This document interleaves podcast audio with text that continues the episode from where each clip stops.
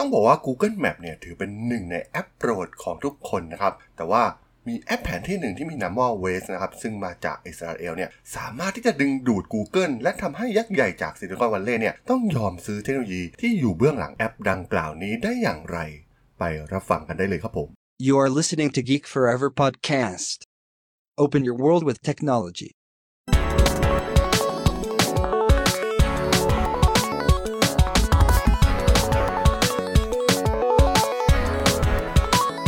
This is Geek Story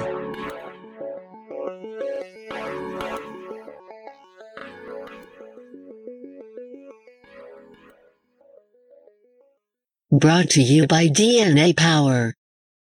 Power your business with a new solar roof technology. สวัสดีครับผมดนทราดลจากดนบล็อกนะครับและนี่คือรายการ Geek Story นะครับรายการที่จะมาเล่าเรื่องราวประวัตินักธุรกิจนักเทคโนโลยีที่น่าสนใจนะครับที่ผมจะมาเล่าให้ฟังผ่านรายการ Geek Story สำหรับใน อี พี นี้ก็มีแพลตฟอร์มแผนที่ตัวหนึ่งนะครับที่ถือว่ามีประวัติความเป็นมาที่น่าสนใจมากๆนะครับที่เป็นสตาร์ทอัพจากประเทศอิสราเอล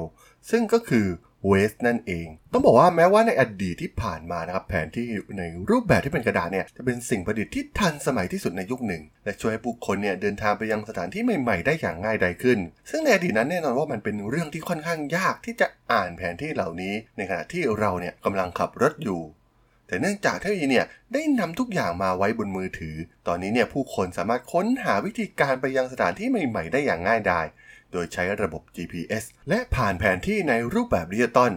ซึ่งทำให้ Google Map เนี่ยกลายเป็นหนึ่งในแอปโปรดของทุกๆคนนะครับแต่ว่ามันก็มีแอปแผนที่หนึ่งที่มีนามว่า Waze นะครับซึ่งมาจากประเทศอิสราเอลเนี่ยสามารถที่จะดึงดูด Google และทำให้ยักษ์ใหญ่จาก Silicon Valley เนี่ยต้องยอมซื้อเทคโนโลยีที่อยู่เบื้องหลังแอปดังกล่าวนี้เอฮุด ชับไทยนะครับเป็นผู้ก่อตั้ง Waze ซึ่งเกิดและเติบโตในอิสราเอลเขาสำเร็จการศึกษาระดับปริญญาโทด้านปรัชญาจากมหาวิทยาลัยเทลอาวีฟตามด้วยปริญญาตรีสาขาวิทยาศาสตร์คอมพิวเตอร์จากมหาวิทยาลัยเดียวกันนะครับชับไทยเนี่ยได้ก่อตั้ง Waze เมื่อเขาเนี่ยประสบปัญหาในการค้นหาเส้นทางที่ถูกต้องเพื่อเข้าถึงสถานที่ต่างๆที่ต้องเสียเวลามากมายเมื่อเกิดเหตุฉุกเฉินต่างๆไม่ว่าจะเป็นการปิดถนนอุบัติเหตุหรืออะไรก็ตามที่ทำให้การเดินทางของเขาเนี่ยล่าช้าลงไป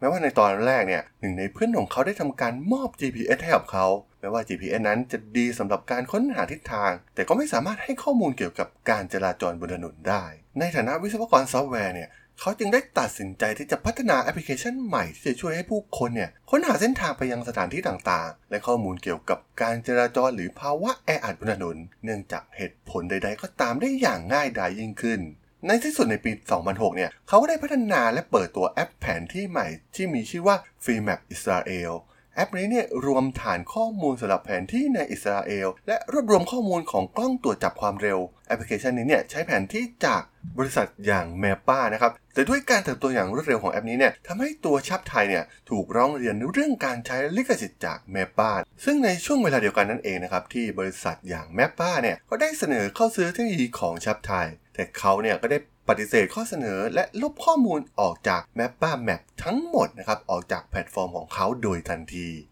ในปี สองพันแปด เนี่ยเขาได้ร่วมกับ Early Levin นะครับแล้วก็ Amir China เพื่อพัฒนาแอปที่มุ่งสู่เชิงพาณิชย์มากขึ้นหลังจากเห็นโอกาสครั้งสำคัญที่แอปเนี่ยได้รับความนิยมอย่างรวดเร็วนะครับในแอปแรกที่พวกเขาได้พัฒนาขึ้นมาอย่าง Free Map Israelโดยชับไทยเนี่ยได้เปิดตัวแอปใหม่ที่ใช้ชื่อว่า Waze ที่จะรวบรวมข้อมูลจากผู้ใช้ที่แตกต่างกันเช่นเส้นทางไปยังสถานที่ใหม่ๆซึ่งจะถูกเก็บไว้ในฐานข้อมูลของแอปและจะช่วยผู้อื่นในการเดินทางของพวกเขาได้อย่างมีประสิทธิภาพมากยิ่งขึ้นซึ่งแอปก็ได้สร้างกลยุทธ์ใหม่ของการสร้างรายได้โดยผู้คนทั่วไปนั้นจะมีส่วนร่วมในการสร้างรายได้ผ่านแอปดังกล่าวซึ่งแน่นอนว่าสาเหตุที่ทำให้ Waze นั้นเติบโตอย่างรวดเร็วก็คือมันเป็นการสร้างความสนุกให้กับผู้คนในการสร้างเส้นทางและรับคะแนนและที่สำคัญผู้ใช้ทางใหม่ๆเนี่ยจะทำการสร้างเส้นทางใหม่ๆซึ่งจะช่วยเหลือผู้คนในภายหลังได้อย่างแท้จริง Waze เนี่ยสนับสนุนให้ผู้คนใช้เส้นทางที่พวกเขากำลังเดินทางไม่ว่าจะเป็นการเดินทางครั้งที่สิบหรือครั้งแรกก็ตามซึ่งข้อมูลของพวกเขาเหล่านี้เนี่ยจะถูกเก็บไว้ในข้อมูลของตนเพื่อให้ผู้ใช้รายอื่นเนี่ยสามารถติดตามเส้นทางที่เหมาะสมที่สุดในการไปยังปลายทางเดียวกันได้โดยผู้ใช้เนี่ยจะได้รับคะแนนจากการสร้างเส้นทางบนแอป รวมถึงมีการสร้างอาสาสมัครกว่า หนึ่งพันห้าร้อย คนเพื่อช่วยในการทำแผนที่ทางภูมิศาสตร์ของอิสราเอลและแน่นอนว่า Amir China เนี่ยเป็นหนึ่งในอาสาสมัครเหล่านั้นซึ่งในปี สองพันเก้า เนี่ยชับไทยได้เปลี่ยนชื่อบริษัทเป็น Waze Mobile ในที่สุดในรอบของการระดมทุนในปี สองพันสิบ เนี่ยบริษัทระดมทุนได้ถึง ยี่สิบห้าล้านดอลลาร์ตามมาด้วยการระดมทุนอีก สามสิบล้านดอลลาร์ในปีถัดไปในปีเดียวกันนั้นเนี่ย Waze ได้รับการอัปเกรดด้วยฟีเจอร์ใหม่ที่จะช่วยให้ผู้คนเนี่ยรายงานเหตุการณ์ในท้องถนนเพื่อให้ผู้ใช้เนี่ยสามารถเลี่ยงไปใช้เส้นทางอื่นได้หลังจากสร้างความแข็งแกร่งได้ในอิสราเอลบริษัทได้เริ่มขยายตลาดโดยได้เปิดสำนักงานแห่งใหม่ในแคลิฟอร์เนียโดยมีพนักงานเริ่มต้นที่แคลิฟอร์เนียเพียงแค่สิบคนเท่านั้นในช่วงเริ่มต้นแต่บริการของพวกเขาเนี่ยก็ได้รับความนิยมอย่างรวดเร็วจากชาวอเมริกาเวสเนี่ยยังได้รับการโปรโมทแบบฟรีๆอย่างเหลือเชื่อเมื่อถนนหมายเลขสี่ศูนย์ห้าในรัฐแคลิฟอร์เนียเนี่ยต้องปิดตัวลงเนื่องจากปัญหาเรื่องการจราจรจากนั้นเนี่ยรายการทีวีท้องถิ่นได้เชิญทีมเวสเพื่อมาช่วยให้ผู้ขับขี่เนี่ยได้เจอเส้นทางใหม่ๆในการไปถึงจุดหมายปลายทางซึ่งนี่ถือเป็นการโปรโมทฟรีๆที่เวสเนี่ยแทบจะไม่ต้องเสียตังค์ในการโฆษณาเลยด้วยซ้ำบริษัทเนี่ยยังได้สร้างเว็บอินเทอร์เฟซสำหรับสถานีข่าวทีวีและอีกกว่ายี่สิบห้าสถานีโทรทัศน์ในสหรัฐอเมริกาเพียงใช้อินเทอร์เฟซเดียวกันเพื่อออกอากาศข้อมูลการจราจรสดทางทีวีในปี สองพันสิบสามและในปีเดียวกันนั้นแอป Waze เนี่ยก็ได้รับรางวัลโมบายแอปยอดเยี่ยมจากสมาคม จี เอส เอ็ม แม้ว่าบริษัทเนี่ยจะปฏิเสธการขายเทคโนโลยีให้กับเมป้าในปี สองพันหกแต่สุดท้ายเนี่ยชับไทยเองเนี่ยก็ได้ตกลงขายกิจการให้กับยักษ์ใหญ่ทางด้านเซิร์ชเอนจินอย่าง Google ในราคาเก้าร้อยหกสิบหกล้านดอลลาร์ในเดือนมิถุนายนปี สองพันสิบสามซึ่งในเวลานั้นเนี่ย Waze มีพนักงานเพียงแค่หนึ่งร้อยคนเพียงเท่านั้นและตั้งแต่นั้นมา Google ได้เพิ่มฟีเจอร์ของ Waze ลงในแผนที่ของ Google Map ทันทีในปี สองพันสิบเจ็ดเนี่ยด้วยความร่วมมือกับ Spotify ทำให้ Waze เนี่ยเสนอตัวเลือกในการเล่นเพลงบน Spotify และในทำนองเดียวกันเนี่ยผู้ใช้สามารถค้นหาเส้นทางผ่าน Waze บน Spotify ได้โดยตรงในปี สองพันสิบแปด บริษัทได้เปิดตัวเทคโนโลยีสำหรับการใช้งาน Apple CarPlay ซึ่ง Waze เนี่ยอัปเดตแพลตฟอร์มบน iOS ให้สามารถใช้งานได้ด้วย Siri Shortcut ในปี สองพันสิบเก้า โดยทั้ง Pandora, Deezer, iHeartRadio, เอ็น พี อาร์ One, Script, Stitcher, TuneIn ได้เข้ามาเป็นพาร์ทเนอร์ที่สำคัญของ Waze สำหรับส่วนของ Audio Player ซึ่งด้วยการที่ Waze เนี่ยได้ควบรวมกับ Google ทำให้ Waze เนี่ยมีการประสานรวมกับ Google Assistant รวมถึงการรวมกับ YouTube Music ไว้บนแพลตฟอร์มของพวกเขาด้วยนั่นเอง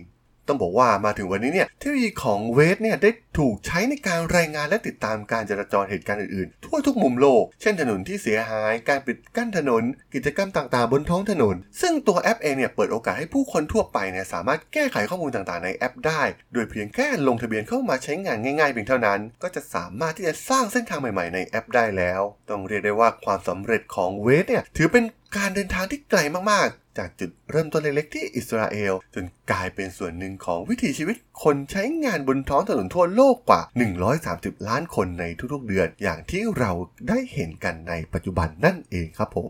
สำหรับพอดแคสต์ใน อี พี นี้สนับสนุนโดย ดี เอ็น เอ Power รับติดตั้งระบบโซลาร์เซลล์บนหลังคาบ้านโรงงานอาคารพาณิชย์และสิ่งปลูกสร้างทุกประเภทรับประกันแผงโซล่ายี่สิบปีอินเวอร์เตอร์ห้าปีประกันการติดตั้งสองปีคืนทุนภายในสี่ปีครึ่งสอบถามข้อมูลเพิ่มเติมโทรศูนย์ แปด หก หก ศูนย์ ศูนย์ สาม ศูนย์ สอง สองหรือสามารถดูรายละเอียดเพิ่มเติมได้ที่ description ของ podcast อี พี นี้ได้เลยนะครับผมสำหรับเรื่องราวของแอปพลิเคชันอย่าง Waze เนี่ยผมก็ต้องขอจบไว้เพียงเท่านี้ก่อนนะครับสำหรับเพื่อนๆที่สนใจเรื่องราวประวัตินักธุรกิจนักเทคโนโลยีที่น่าสนใจที่ผมจะมาเล่าให้ฟังผ่านรายการ Geek Story เนี่ยก็สามารถติดตามกันได้นะครับทางช่อง Geek Forever's Podcast ตอนนี้ก็มีอยู่ในแพลตฟอร์มหลักทั้ง Podbean Apple Podcast Google Podcast Spotify YouTube แล้วก็จะมีการอัปโหลดลงแพลตฟอร์ม Blogdit ในทุกๆตอนอยู่แล้วด้วยนะครับถ้าอย่างไรก็ฝากกด follow ฝากกด subscribe กันด้วยนะครับแล้วก็ยังมีช่องทางนึงในส่วนของ ไลน์ แอดที่ แอท ธาราดล แอท ที เอช เอ